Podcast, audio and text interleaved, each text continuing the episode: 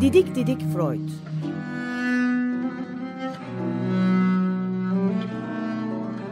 Freud'un ailevi ve tarihi romanı. Serol Teber ve Şenol Ayla.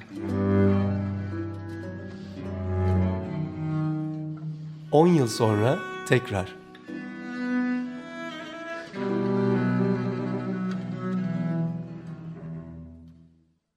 ...94.9 Açık Radyo'da Didik Didik Freud programında... ...beşinci programda birlikteyiz. Merhaba ben Şenol Ayla. E, merhaba ben Serol Teber. E, bugün de geçen hafta kaldığımız yerden devam edeceğiz. Ama e, önemli bir konuyu bölmüştük geçen hafta. Onun için evet. kısa bir hatırlatma yapalım dinleyememiş olanlar için. Çünkü biz onun devamını e, devamını getireceğiz. Anna O vakasından bahsetmiştik. Evet. Neydi bu Anna O ve Rosette taşının e, anlamı neydi? Kısaca söyleyip. Şöyle bir toparlamaya çalışalım. Anna O Viyanalı bir genç kız 21 yaşlarında Breuer tarafından tedavi edilmeye çalışılıyor. Ee, çok zengin bir semptomatoloji gösteriyor. Ee, baş ağrılarından bilinç bulanıklılığına, e, kollarda bacaklardaki kısmi felçlere, yutkunma bozukluklarına, e, yataktan çıkamama hallerine, aynı zamanda onun içeride babasını e, akciğer hastalığından, akciğer absesinden ölüm döşeğinde yapmaktadır. Kızın babasıyla çok yakın ilişkileri vardır. Hem duygusal hem onu e, e, bakımına bak bakımına da üstleniyor. Bakımına yönelik ilişkileri vardır ve bu sırada babası ölür ve buraya yerde onu hipnoz ve konuşma kürü ile tedavi etmeye çalışır. 18 aylık bir e, tedaviden sonra kısmen sağlığına kavuşur ve Breuer'le ilişkisini keser. Belki geçen hafta biz şu önemli noktayı söylemeyi unuttuk. Breuer'in aslında kızın ana onun tedavisini kesmesi çok apar topar olur. Korku içinde olur. Bunu söylememiştik. Bu Ki çok galiba. çok önemli bir evet. nokta. Bunu ben açmak istiyorum. Haziran ayının ortalarında 1882 yılında e, tedavi kısmen bitmiştir. Buraya artık kendisinin yapacağı bir şey olmadığını söyleyip evine gelir. Ama o sırada aynı gece eve gelen bir ulak acilen e, ana o tarafından aile tarafından çağrıldığını çünkü kızın e, sancılar içinde kıvrandığını söyler. Ne sancısı bunlar? Karnından gelen sancılar. Buraya apar topar kızın evine gider ki kız e, yatakta yatmaktadır ve şimdi benim bir çocuğum olacak. Doktor Breuer'den bir çocuk doğurmak üzereyim der. Hı hı. Bunu duran, duyan Breuer büyük bir panik atak türü korkuyla e, artık tedavisini kendisinin üstlenemeyeceğini ki çünkü bir e, seksüel bir skandalın orta, e, ortaya çıkabileceğini ya da e, böyle bir boyutta tırmanmanın olabileceğini e, düşünür. E, tedavinin devamını bir arkadaşına emanet eder ve evine döner. Kaçar yazmışsınız hatta. Neredeyse kaçar. Evet. E, bundan sonra e, ana onun tedavisini başka bir e, hekim, başka bir psikiyatr üstlenir ve onu İsviçre'de bir kliniğe yatırırlar. Bu çok önemli bir şey. Aslında ilerideki yıllarda Freud bu noktanın altını çizmiş ve e, Stefan Zweig'e yazdığı bir mektupta işte tam da bu noktada demiş demiştir. Ana o histerinin anahtarını Breuer'in eline verdi fakat o onu tutamayıp yere düşürdü. Korktuğu, Korktuğu için. Korktuğu için yere düşürdü ve üstüne gidemedi. Anna onun önemi bu anahtar olması aslında değil evet, mi? Evet Rosetta taşı da buradan diyoruz. Şifre Büt çözücü bir e, vaka. Evet şifre çözücü. Biz bu sayede bilinç dışını biz dediğimiz tabii Freud'un sayesinde evet. e, bilinç dışının e, bilinç dışını e, daki gizemli yazıları diyelim hieroglifi okuma olanağı buluyoruz. Hı hı. Ama ana onun tabii ki ayrı bir kişiliği var e, Anaoyu'nun biz Berta Pappenheim olduğunu daha sonraki yıllarda öğrendik. E, 59'lu yıllarda Freud'un biyografisi yazıldığı zaman aile Vakkayı Nüvisi diyebileceğimiz e, Ernst Jones tarafından yazıldığında e, onun Berta Pappenheim olduğunu ki kendisi başlı başına bir ündü, bir isimdi dünya tarihinde, edebiyatında, kadın hareketlerinde onun devamını izlediğimiz zaman geçmişteki gösterdiği semptomatolojinin aslında nedenli birbirlerinin devamı olduğunu e, daha iyi gözleyebiliyoruz. Şöyle ki e, İsviçre'deki tedavilerin sonunda Berta Pappenheim artık ana o dönemi geride kalmıştır. E, annesinin arzusu üzerine Viyana'dan Frankfurt'a taşınırlar. Frankfurt'ta bir çocuklar yuvasında kimsesiz kalmış kızlar yuvasında çalışmaktadır. Sonradan İngiltere'ye de toplanan e, fahişeleri fahişelikten kurtarma girişimine katılır ve burada e, kendisinin yeni bir kariyerini başlatacak ünlü bir konuşma yapar. Ardından Almanya'ya dönüp benzer bir derneği Almanya'da kurar. Kadınlar Birliği'nde çalışır. Alman Kadınlar Birliği'nde e, dünyanın çeşitli kadınlar e, kadın hareketlerinde e, e çalışır. E, ve bu arada e, pek çok ülkeyi gezer ve anımsadığım kadarıyla 8 Nisan 1911'de Türkiye İstanbul'a gelir. Evet. İstanbul'a gelir ve burada da İstanbul'da durumlarından alınır durum bir meta olma durumlarından kurtulmak için çaba gösterir. Burada haham başından yaptığı bir konuşma e, bir e, unutulmaz bir konuşma vardır. Berta Pappenheim haham başına sorar. İstanbul'da Yahudi kökenli, Fahri kökenli Hahambaşı da e, aslında der bizim bütün gelirimiz bu Yahudi kökenli diye toplanan paralardan sinagoglara yapılan yardımlar üzerinden olmaktadır der. E, e, ana o bir rozet taşlık daha yapmış bir, yani evet, aslında. Evet bir anahtar rolü daha oynamış. Hahambaşı nasıl sorar peki bunları niye önlemiyorsunuz? Niye kapatmıyorsunuz? Bu yardımların nasıl önüne geçmek?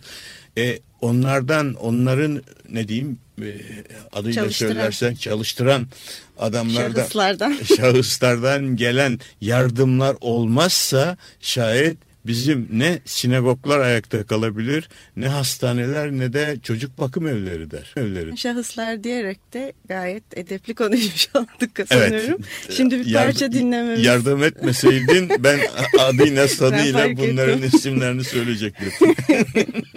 Şimdi bir parça dinliyoruz Schubert'ten. E, keman ve piyano için re majör sonatından birinci bölüm Allegro Molto'yu Gidon Kremer kemanda.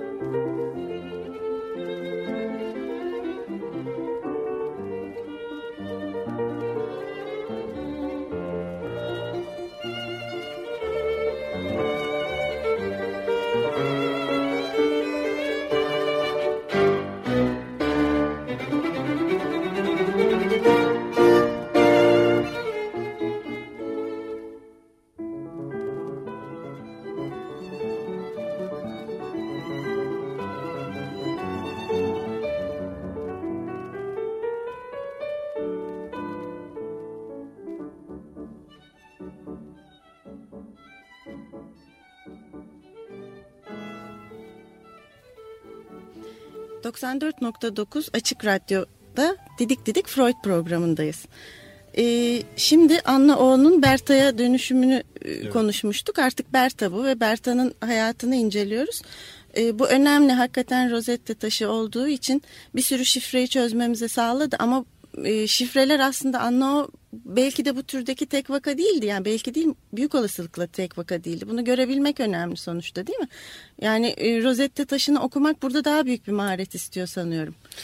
Evet ayrıca da e, ana o Berta Pappenheim olarak da e, öğrenildikten sonra onun kişiliği artık Daha önemli e, oldu. daha da önemli oldu. Çünkü Berta Pappenheim kişinin kişiliği ve çalışmaları dünya literatürüne girişi de büyük ikilemlerle dolu. E, ayrıca biz buna biraz da analitik bir gözden baktığımızda daha da çıplak, daha da e, net görebiliyoruz bunları. Bütün yaşamı fahişelerle geçiyor. Bütün yaşamı genel evleri gezmekle, bordelleri gezmekle ve oradaki genç kadınlarla konuşmakla geçiyor. Amacı onlara yardım etmek ama bütün gün neredeyse 24 saat onların e, yaşam öykülerini ve başlarına geleni dinlemekle geçiyor teker teker neredeyse. Bunu Freud hınzırca tekrardan ileri yıllarda Marie Bonaparte'ın kulağına söylüyor. Bakın diyor daha çok gençliğinde gösterdiği semptomat semptomatolojilerle bugünkü çalışma tarzı arasında aslında bir fark yok diyor. Gene aynı işi yapıyor diyor. Bir yandan kadınları kurtarmak istiyor. Benliğinin bir bölümüyle yani ikiye ayrılmış ben yardım etmesini istiyor. Ama benliğinin öbür tarafı asıl dominant olan tarafı ise ana o bir yandan yardım et istiyor. Çünkü içinde kabaran yoğun cinsel duyguları e, dizginsiz, sansürsüz boşaltmak istiyor. Ama süper egosu, baskın kültür bunları önlüyor. Çocukluğundan beri tatmin olamamış bir ağzı yeteri kadar e, doygunluk ve sevgiyle ememediği kadar e, ne bu sefer başkalarıyla sürekli kavga ederekten e, herkesin çok dikkatini çeken bir tarzda ısıraraktan konuşuyor diyor deniliyor. Hmm. Isıraraktan konuşur konuşmacasına ve yakın arkadaşlarının tanımıyla Anna o ya da Berta Pappenheim gerçekten bir ısıran vulva biçiminde bir yaşam sürdürüyor ve kimse ondan konuşmak istemiyor. Bu bölümünü zaten kendisi de çiziyor. Benim içimde iki benlik var. Bir tanesi beni dizginlemeye çalışıyor ama öbür tarafım yoğun bir cinsel açlık içinde diye. Ve buna karşılık da ama aseksüel bir yaşam sürdürüyor ömür boyunca. Hiç kimseyle kucaklaştığı, hiç kimseyi yanağından olsun öptüğü ya da sarıldığı görülmemiş ana onun. Tek başına yaşıyor 80, 77 yaşına kadar. Ee, yakın bir arkadaşına Berta şöyle demiş. Duygularımı aşmak için çalışmak zorundayım. Ben aşkı değil görevi öğrendim ve hep görev yaptım. Ben istediklerimi değil yapmak zorunda olduklarımı yapıyorum. Evet bu da yaşı içinde doğup büyüdüğü otoriter ailenin ona ilk günden benimsettiği o, o, o anlaması kolay olmayan aslında hepimizin bir parça da onun içinde yaşadığı bu kültürel baskının e, bir kurbanı oluyor bir yerde. Ayrıca buna bir de Yahudi ailelerindeki batıl ve tutuculuğu eklersek Anna o ya da Berta Pappenheim çok açık bir şekilde ortaya çıkarıyor ve Berta bunu bütün yalınlığı, çıplaklığı, parlak zekası ve zengin kültürü ve kişiliğinden bizim gözlerimizin önüne sergiliyor. Berta'nın hayatında önemli iki erkek var. Biri babası çok önemli. Bir de Breuer. Evet, bir de, de önemli. bir de bir de erkek kardeşi galiba. Erkek kardeşi. de, ve, evet. ve yaşamı boyunca bu üç kişiyi ne unutuyor ne affediyor. O o Breuer'dir ki o doktordur ki diyor beni doğurmak üzere olduğum çocuğumla bıraktı. Tabii bu sanal bir sanal bir, bir çocuk. Do, sanal Ama doğru bir... sonuçta söylediğinde haklı. Ben çocuk doğurduğumu hissediyordum Hissediyor. ve o sen yoktun yanımda diyor. Evet, beni bırakıp önemli ka- olan ve, ve, ve beni bırakıp kaçtın diyor. Evet. Ve, ve affetmiyor. O onlara benzeyen tipleri de affetmiyor, yanına sokmuyor. erkeklere karşı genellikle zaten uzak duran bir Kesinlikle hayat çok sürüyor. uzak. E, asıl istediği de hep sevilmek olduğunu söylüyor. Daha sonra yazılarında da belirtmiş. Beni kimse unutmasın, unutulmak istemiyorum. Sevin beni. Bunları Sevme. çok çok kullanıyor. e, yani. kullanıyor. Ama yazık ki yalnızlık içinde yaşıyor ve öldüğü zaman da yanında birkaç tane kadın birliğinden birkaç arkadaşı var. Ve o sırada belki de ölümü şanslı bir e, gün şanslı günlerde hatta saatlerde e, nokta gelmiş diyelim. Çünkü o ölmeden önce ya da o saatlerde Naziler e, onun tutuklama kararını çıkarmış 36 1936 36'da Naziler onu tutuklama kararı çıkarmıştır ama tutuklama kararı kendisine tebliğ edilmeden ya da tutuklanmadan ana o e, Berta Pappenheim son hayatı son bulmuş. hayatı son bulur. E, zaten e, şöyle bir şey daha önceki programda da söylemiştik. Psikanalizciler, psikanalistler bunu tedavi ettik e, diye bildirdiler ama böyle bir şey yoktu aslında. Bu Berta'nın anla olduğu ortaya çıkınca da daha açık ortaya çıktı galiba. Daha, daha açık ortaya çıktı. Tedavi edilen falan yoktu sonuçta. Yoktu sonuçta. Belki de e, belki de onun kişiliğinin bilmedikleri yanları da ortaya çıktı. Durum daha da vahim hale geldi. Bilemiyoruz. Evet. Peki Schubert'ten ikinci bir parça dinleyeceğiz. Gene aynı eserden keman ve piyano için re majör sonatından bu sefer ikinci bölüm.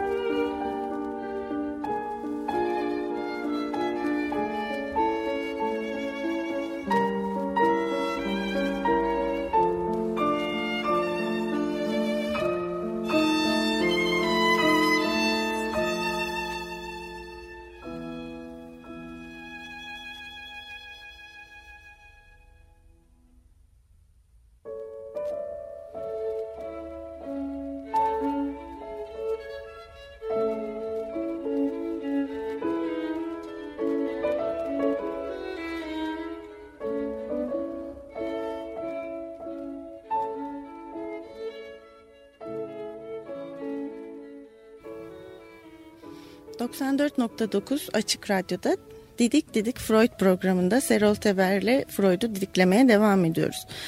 E, Berta Pappenheim'ı ve Anna O'yu e, bitirdik. E, Freud'a tekrar dönelim. Odağımızı kaydırmıştık evet. biraz. E, Freud'un Şarko'dan ne kadar etkilendiğini görmüştük Paris'te. Bu kadar e, onun hayatında önemli yer tutan arkadaşı oldu mu? Yalnız bir adam dedik çünkü genellikle. Evet. E, Şarko'dan sonra e, Breuer Freud'u çok etkilemişti. Breuer'le ilk kitaplarını yazdılar. Histeri üzerine çalışma e, 1895 yılında. Bu kitap onların hem beraberliklerinin doruk noktası oldu hem de ayrılmalaya başlamalarının e, başlangıcını oluşturdu neredeyse diyebiliriz. Yaşamında çok büyük rol oynayan Breuer'le Freud e, biraz da kaba bir biçimde ilişkilerini koparmaya başladı. Neden? Ee, çok fazla nedeni var galiba. Ee, birincisi en başta geleni Breuer Freud'a oldukça fazla borç para vermişti. Ona yardım etmişti. Ee, Freud bunları ödeyemez duruma gelmişti neredeyse. Ee, Freud'un ilk açtığı muayenehanenin ilk hastalarını sürekli olarak Breuer'den e, gönderil, gönderilmişti. E, ona e, Viyana'nın pek çok kapılarını Breuer açmıştı. Bu kadar büyük bir yükün altında kalan Freud günün birinde bu babadan tırnak içinde yedek babadan kurtulmak istiyordu. Zaten onun kişiliğinin temel e, özelliklerinden biri de budur. Birine e, çok büyük bir tutkuyla tutulmak o her şeyini ona açmak, ondan sonra da ondan kurtulmak için onu düşman bellemek. Yani bu belki pek çoğumuzda görülen bir tavır ama Freud'da da belirli biçimde görülür. Breuer'den ayrıldığı zaman yaşadığı yoğun yalnızlık, dayanılması zor arkadaşsızlık onu gerçekten derin bir e, psikik krizin içine sürüklemişti. Ama tam da o sıralarda Berlinli Wilhelm Filiz adlı kulak, boğaz, burun hastalıkları uzmanı bir doktor gelir. E, hem Breuer'in hem de e, Freud'un konuşmalarını dinler ve çok kısa bir süre içinde Freud'la e, çok yakın bir arkadaşlık kurarlar o kadar yakın ki yani 1890 ile 1900 arasındaki döneme e, Freud için Filiz dönemi adı e, verilir ki hmm. haklı olarak öyledir. Aralarında çok yoğun bir mektuplaşma başlar. Filiz kim? Bu arada neci yani Filiz e, kulak boğaz burun hastalıkları mütehassıs doktor. Hı hı. Berlin'de çok iyi işleyen bir muayenehanesi var ve Filiz'in eşi e, Breuer'in eski bir hastası. Evet. Böyle de bir hastalık hasta e, hekim ilişkisi üzerinden ve hanımı çok zengin muayenehanenin açılmasını ve Filiz'in yaşamını falan da finanse eden bir yerde e, e eşi. E, Freud'la arkadaşlıkları, dostlukları o derece yoğun ve o derece intim bir düzeye girer ki aileler birbir e, kocalarını kıskanmaya başlarlar.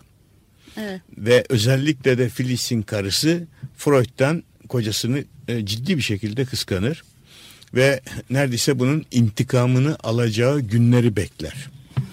ee, burada tabii psikanalizin bitip tükenme bilmeyen e, böyle yan soruları vardır. Kritik fesat soruları. Aradaki dostluğun boyutu bugüne kadar hala bilinmemiştir. E, bu bir e, biseksüel ilişkiye uzanan bir dostluk mudur? Yoksa e, belli bir sınırda kalan bir dostluk mudur? Bilemiyoruz. Bilmiyoruz. Ama bilemiyoruz. E, bu, bugüne kadar en azından bilinmiyor. Bundan sonra çıkacak bir belgeyle açıklanabilir mi? Biraz daha somuta indirgenebilir mi bilemiyorum. Ama çok ortak için, yanları var çok ama ortak yanları ilgi var. Alanları, arkeoloji de var hatta. Arkeoloji var. Filiz'de çok yoğun bir arkeoloji. Hatta e, Girit'teki Knossos Sarayı'nın kazılarına bizzat katılır katılmacasına arkeolojiye tutkusu vardır. Gene Kabala sayıcılığına ve bazı eski mistik Yahudi mistitizmine diyelim e, çok e, ciddi ilgisi vardır. Böyle tutkuları vardır. E, burun kulak boğaz burun hastalıklarıdır ve burun mukozasıyla kadın cinsel organı ve kadınlardaki aylık periyodik e, regal'lar arasında bazı bağlantıları e, irdeleyen çalışmaları vardır. Fakat bu çalışması basılmıştır ama e, büyük bir ilgi görmemiştir. Böyle oldukça ama çok parlak zekalı bir insandır ve aralarında şöyle bir ön anlaşma yapılmıştır Freud'la. Birbirlerine her şeylerini yazacaklardır ama mektupları okuduktan sonra hızla yakacaklardır. Evet deşifre olmayacak. Deşifre olmayacaktır. Bunları Ve, da bilmiyoruz biz sonuçta değil mi bu mektuplardan? Bu mektuplardan kalan... Fil, Filiz'in e, Filiz'in e, Freud'a yazdığı mektupları Filiz e, Freud verdiği sözü tutarak hemen yakmıştır. Ve bunlardan biz hiçbirini bilmiyoruz.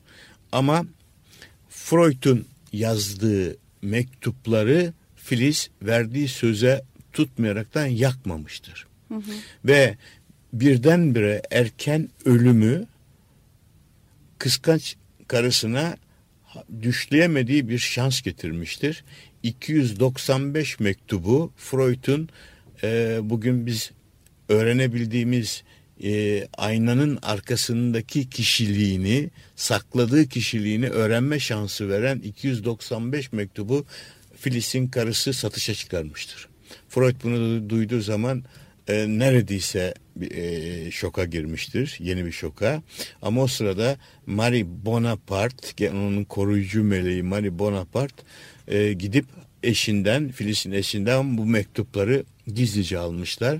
Ana oyun şey an, e, Freud Freud'un kızı Ana ile sansürden geçirip bir bölümünü Freud öldükten sonra yayınlama yayınlamışlardır. Biz de buradan çok çok çok şey öğrenmişizdir.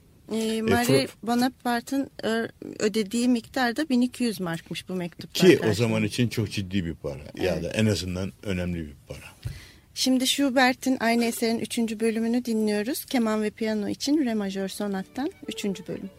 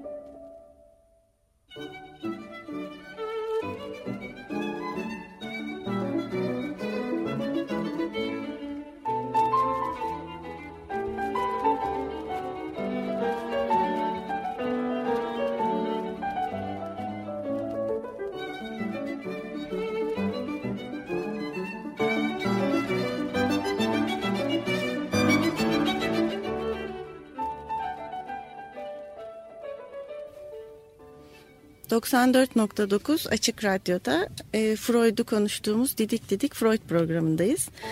E, devin adı geçen Marie Bonaparte. Evet. Kimdi aslında? Ya o da çağının çok renkli e, kişiliklerinden biriydi. E, öncelikle 3.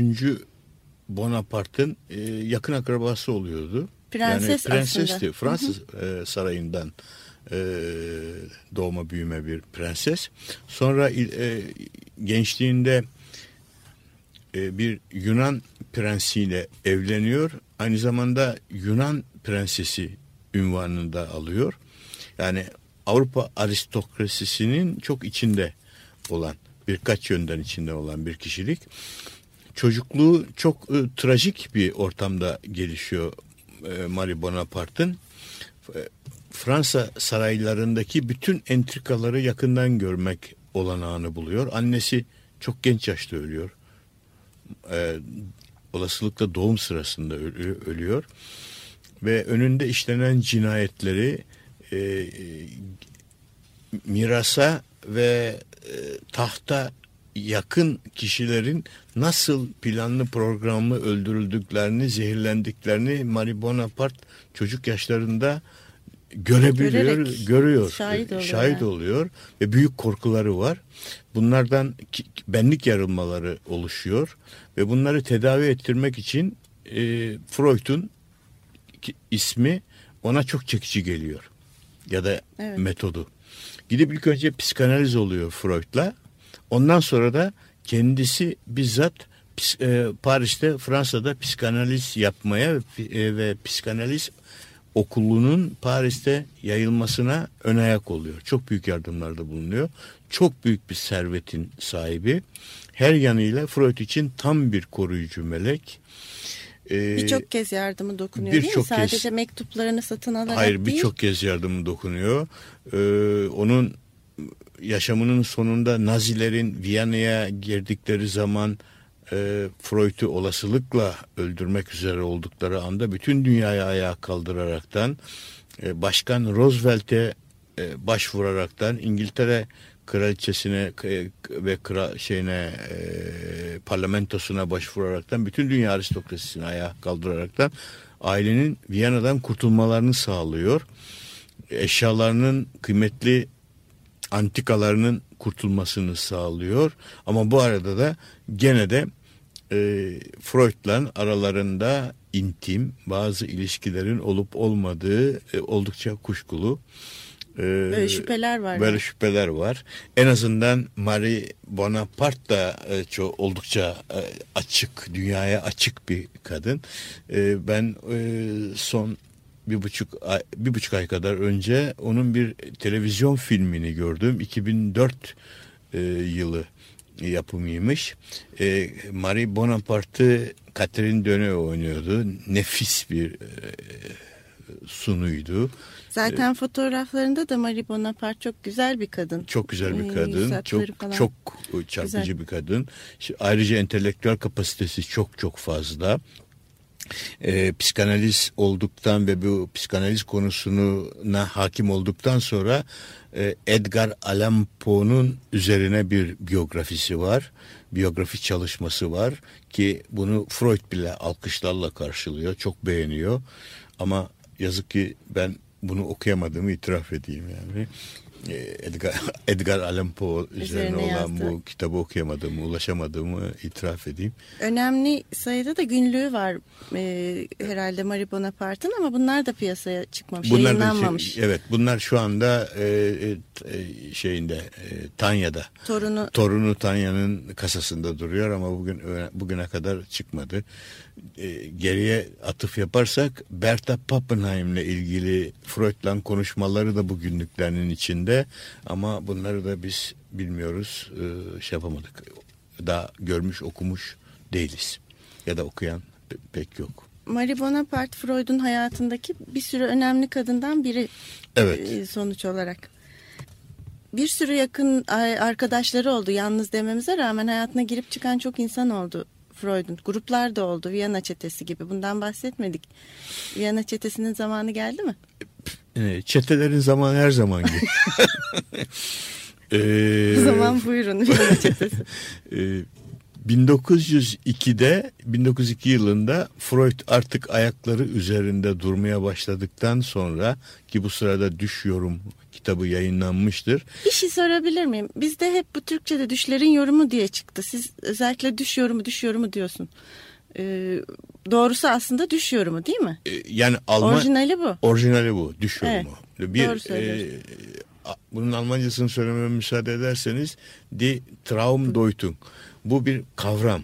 Düşlerin yorumu rüya tabirleri gibi bir şey oluyor. Evet, yanlış yani kullanım. birazcık hani astronomiyle astroloji arasındaki fark gibi bir şey oluyor bu. Başka bir anlam Başka bir vurguya gidiyor. Ama alışkanlık olarak düşlerin e, yorumu değil, düş yorumu Olarak demek lazım. lazım. En azından Freud bunu böyle kullanmıştır. O zaman bizim de öyle kullanmamız. E, Ben öyle kullanmaya çalışıyorum elimden geldiği kadar.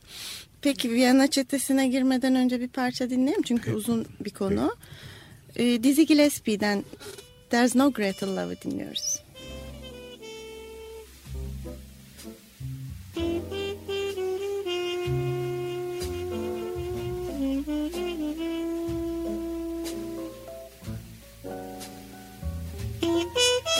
you.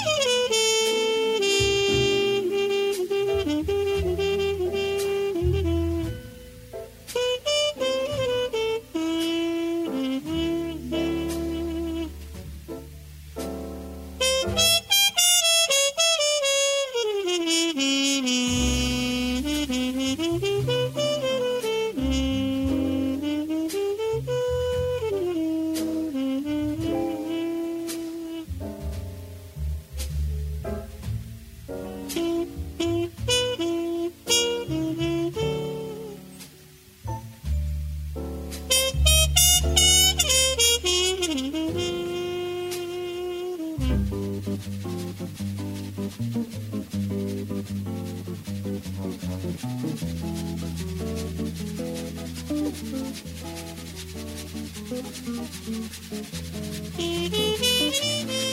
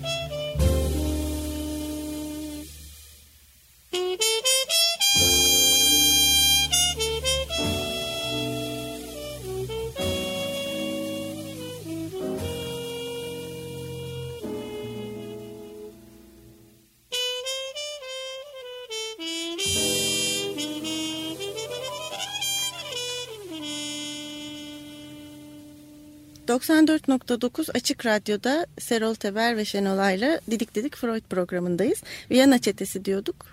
Evet, Freud e, adeti üzere 1900 yılından sonra Filis'le aralarındaki bağları yavaş yavaş koparmaya başlar ve 1902 yılında kendi muayenehanesinin bekleme salonunda ünlü çarşamba toplantılarını düzenlemeye Başlar. başlar. Bu çarşamba toplantılarının ilk katılımcıları Alfred Adler, Max Kahne, Rudolf Reiter ve Wilhelm Stickel'dir. Kısa bir süre sonra bunlara Karl Abraham'la Hans Sachs katılmaya başlarlar. Ee, ve psikanalizin temel sorunların burada tartışılmaya Çete başladı. adı nereden geliyor E, peki? Freud'un karşıtları olanlar e, özellikle e, e, Yahudi dışı bir ekip buna ya beşli çete ya da Viyana çetesi adı takılmıştır. E, hemen toplantıların ardından. Ama hakikaten de e, Freud'un otoriter kişiliğini tanımlamamızda bu çetenin ya da beşli grubun sonradan yedili grup daha da ilerideki yıllarda daha da kalabalıklaşacaktır bunlara. Freud'un kendi düşüncelerini kabul ettirmede o kadar sert, o kadar otoriter bir tavır almıştır ki kendisine en küçük bir karşıt, en küçük bir eleştirel tavırda olanları hemen grubun dışına it atmayı, itelemeyi temel yöntem olarak e, burada kullanır ve kısa bir süre sonra e, Jung'la tanışacaktır. Örneğin Jung'la tanıştıktan sonra da Alfred Adler'i kurban edecektir buna. Ve hemen e, şeyin çetenin dışına çıkaracak. Daha küçücük bir grupken bile grup içi dinamiğine ve kendisinin otoritesine absolut mutlak saygı duyulmasını, mutlak kabul görmesini e, inanılmaz ya da düşünülmez bir e, talep ediyor ve e, uyguluyor. Sonraki yıllarda Ana Freud da bu e, çetenin içine girecektir ve çetenin içinde Ana Freud'un başını çektiği ikinci küçük bir çekirdek grup oluşturacaktır ve bu grupla başkalarının ya da başkalarının dediğim yüz, zaten yüzlerce kişi yok ama diğer e, kişilerin neler, neler düşündüğünü ve kendisi hakkında neler hangi komplolar kurduklarını e, başka yollardan araştırmaya çalışacaktır ve o şey olanları kendisini eleştirmeye niyetlenenleri bile grup dışına çıkaracak. Paranoid de bir grup aslında. E, bütün narsistlerin narsistlerin düştüğü yazgı bu galiba. Bu arada Jung lafı geçti. Jung da e, artık Freud'un tarihine girdi. Evet, e, Jung e, Freud'un tarihine girer. Özellikle Düş Yorumu kitabını ilk okuyanlardan biridir. Zürih'te çalışmasına karşı e, ünlü e, dünyanın e, klasik psikiyatrinin en büyük isimlerinden Bleuler'in yönetimindeki e, Zürih e, kliniğinde e, Jung çok parlak bir doktordur. Çok büyük özellikleri olan, çok büyük bir kapasitesi olan doktordur. Ve çıktığı günden günlerden itibaren Freud'un düş yorumunu okur e, ve onun yöntemini e, kullanmaya çalışır. Ve bir süre sonra da kendisiyle görüşmek istediklerini e, e, Freud'a haber verir. Freud tabi teorisinin Yahudi grubu ve Viyana e, ortamından çıkıp özellikle Ahri Alman ırkına doğru yayılmasına çok büyük bir se- sevinçten e, bakar ve yani neredeyse hurra diye karşılar böyle bir durumu. Çünkü amacı psikanalizi daha sağlam ellere emanet edebilmektedir. E, bu arada neredeyse dünyanın tüm psikanalizi burada değil mi? Evet. e, Yani psikanalizin dünyası burası. E, Psikanalizin dünyası burası. Amacı bu küçük dünyayı kırmaktır. Bu küçük dünyayı aşmaktır. Ve bunun için Jung'a çok güvenir. Jung'un e, Jung geldiği zaman büyük övgüler e, övgülerle büyük e, e, neredeyse e, küçük bir tapınçla e, Jung'u karşılar. Karşılar. Filis'ten boşalan yeri artık Yeni Jung bir doldur- baba. Yeni bir baba doldurmuştur. E, etrafı tabii bunun kıskançlıkla izler ve biraz kıskançlık ve kuşkuyla izlerler. E, Yine aynı şeyler olabilir. Gene aynı şeyler olabilecek ve çok güvenmedikleri bir papazın oğlu ki Jung'un babası bir protestan papazıdır ve saçları bile Prusya subayı biçiminde kesilmiş bir e, insan tıpkı bir Prusya subayı gibi dik yürüyen bir insan ki Freud'dan 18 santimetre uzun e, 18 yaş küçüktür. Böyle bu e, farklılıklarını da vurgulayarak yaklaşmaktadır üstadın yanına. Kendisine e, Freud arkadaşları devamlı sorar e, Jung'u nasıl bulduklarını. Tabii herkes istediği gibi konuşmakta son derece e, temkinlidir. Freud'un e, şeyini çekmemek için. Ama işlerinden birinin söylediği laf galiba çok doğru çıkmıştır. Ee, yani Jung'un bilgisi, kapasitesi, her şeyi çok güzeldir, çok tamamdır, mükemmeldir ama çok fazla Almandır Evet. derler. Bu çok fazla Almanlık Çok şey ifade ediyor. çok şey ifade etmiştir. Özellikle Jung'un ilerideki yıllarında e, bu çok fazla Almanlığını Nazilerle birlikte e, anılmasıyla. anılmasıyla ve birlikte çalışmasıyla neredeyse Nazi psikisi üzerine falan tezleriyle e, kanıtlamıştır. E, bugünlük programımızı burada kesiyoruz. Haftaya devam etmek üzere. Son bir parçayla sizlere hoşçakalın diyoruz. Haftaya Jung'a gene gireceğiz. E, geniş bir konu çünkü. E, Kenny Burrell'dan dinlerken As Long As I Live'i hoşçakalın diyoruz. Hoşçakalın. Bu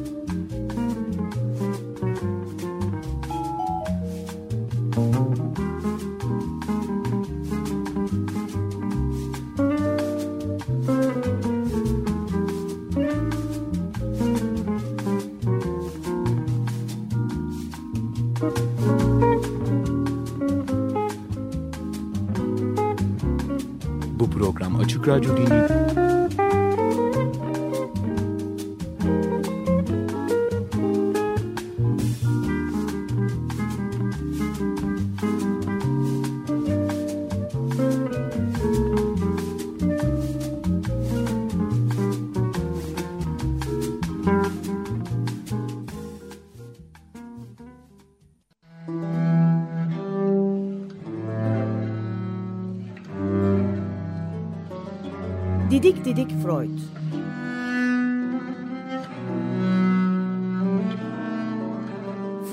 ailevi ve tarihi romanı Serol Teber ve Şenol Ayla 10 yıl sonra tekrar.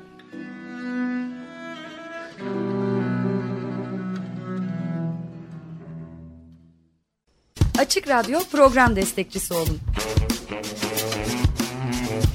Bir veya daha fazla programa destek olmak için 212 alan koduyla 343 41 41